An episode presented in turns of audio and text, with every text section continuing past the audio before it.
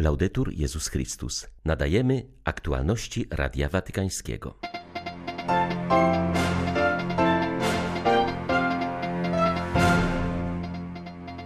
Podczas spotkania z włoską Ligą Walki z Rakiem papież zwrócił uwagę, że prawo do terapii chorych trzeba stawiać na pierwszym miejscu, a ich rodziny oraz personel służby zdrowia otoczyć bliskością.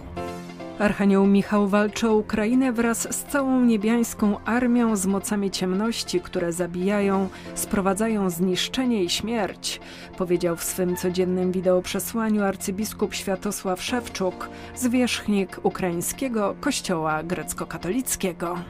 Dyrektor polskiego oddziału Stowarzyszenia Pomoc Kościołowi w Potrzebie uważa, że dzięki temu, że uciekający przed wojną na Ukrainie są przyjmowani w rodzinach, nie powstają w naszym kraju obozy dla uchodźców. 4 marca witają Państwa Beata Zajączkowska i Krzysztof Bronk. Zapraszamy na serwis informacyjny.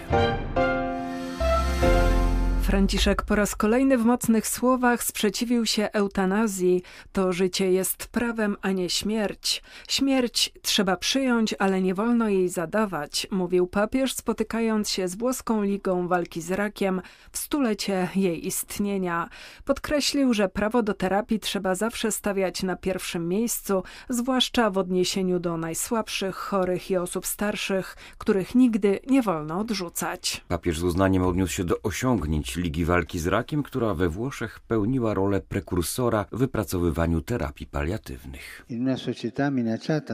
Żyjemy w społeczeństwie zagrożonym kulturą obojętności.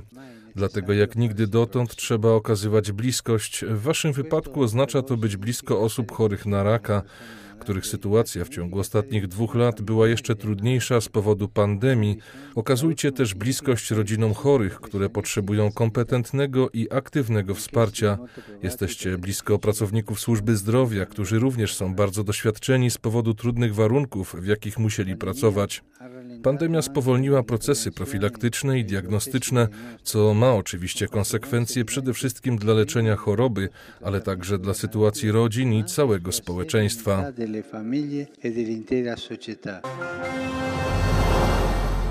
Apeluje do tych, którzy dbają o środowisko. Musimy natychmiast zrobić wszystko, aby zakończyć tę wojnę. Może ona bowiem zadać nieodwracalny cios stworzeniu, którego nie da się naprawić przez wieki.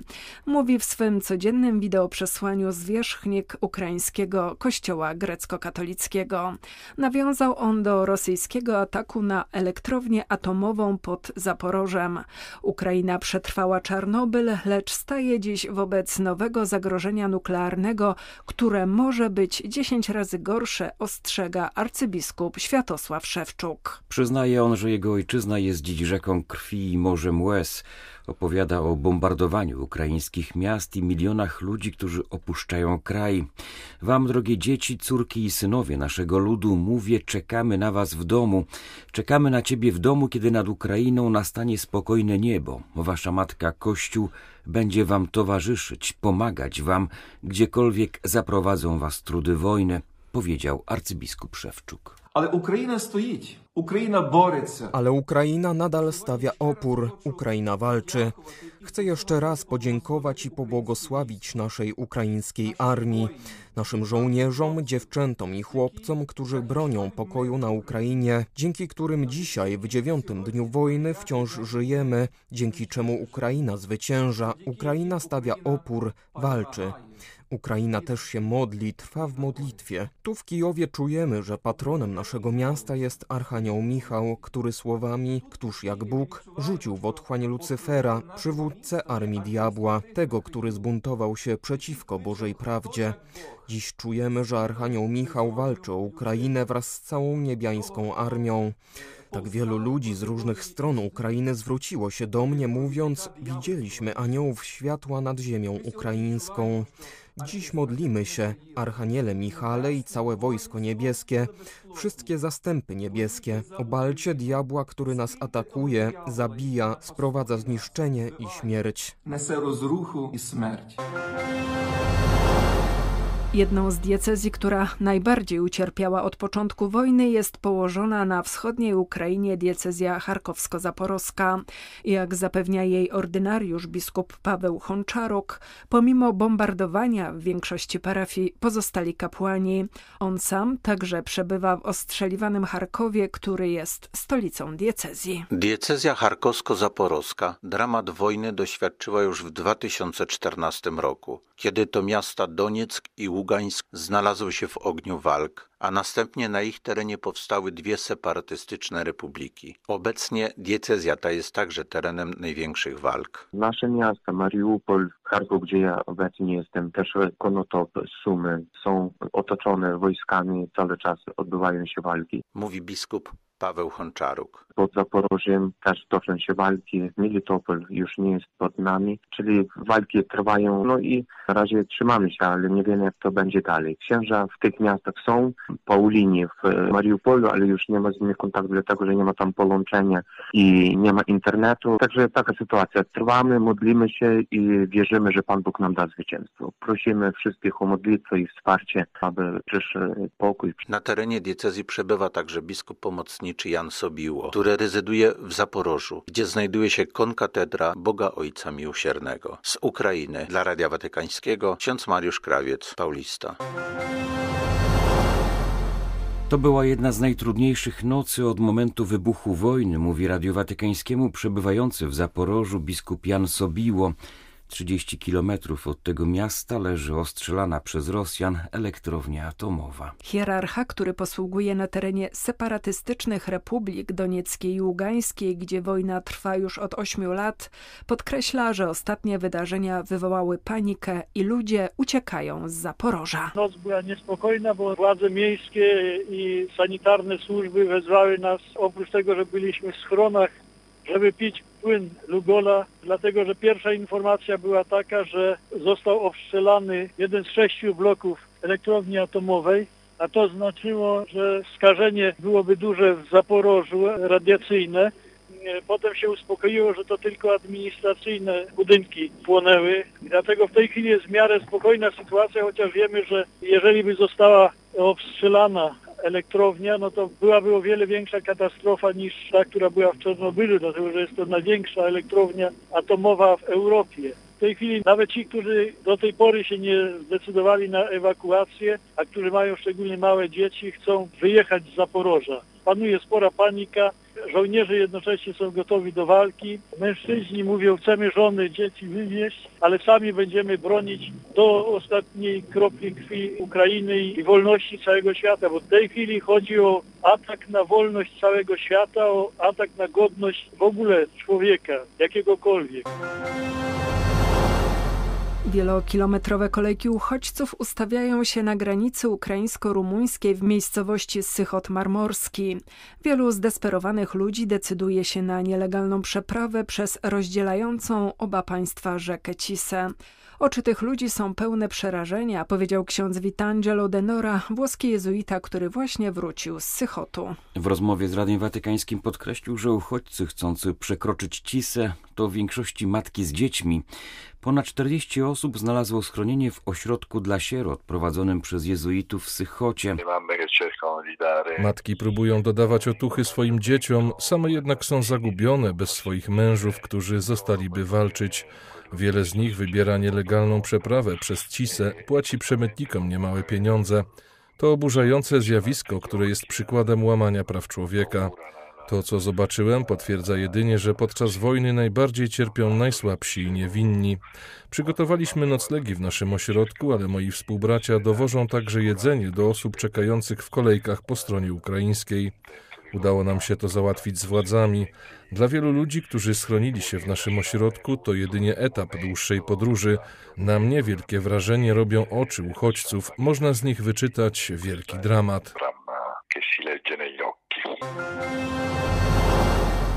Ksiądz Włademar Cisło, dyrektor polskiego oddziału papieskiego Stowarzyszenia Pomoc Kościołowi w Potrzebie, zwraca uwagę, że w ostatnich dniach została obalona narracja, która utrzymywała się przez długi czas o wrogości Polaków w stosunku do obcych uchodźców, imigrantów oraz tych wszystkich, którzy uciekają przed wojną.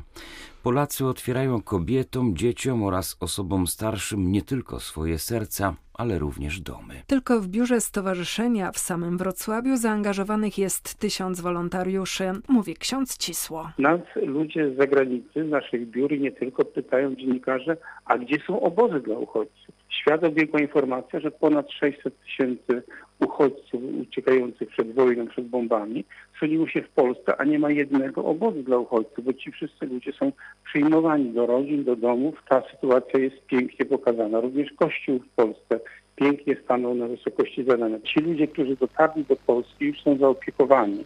Oni dostają dzięki życzliwości Polaków ubrania, mieszkanie, dach nad głową, dostają żywność, taka jest konieczna. Najtrudniej jest tam na miejscu, w tych rejonach wojny czy konfliktów, że ci, którzy pozostają na miejscu z różnych powodów, bo nie mogą, bo są chorzy, bo są w podeszłym wieku, żeby podjąć trud ucieczki, oni cierpią największy dostatek, żeby mieć taką kontrolę nad tym wszystkim, co robimy i wysyłać też na miejsce tam, gdzie jest głód, gdzie jest, no, doskwierają wszelkie problemy. Wiemy, że brakuje leków, brakuje podstawowej żywności, brakuje opatrunków. To jest wszystko tam potrzebne. Tam, tam jest większa potrzeba.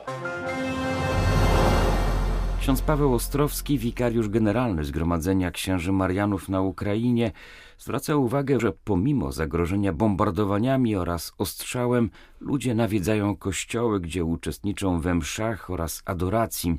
Starają się być duchowo pojednani, zachować spokój i życzliwość. Zakonnik zaznacza, że wszyscy mają poczucie, iż Bóg ich ochrania i pomaga.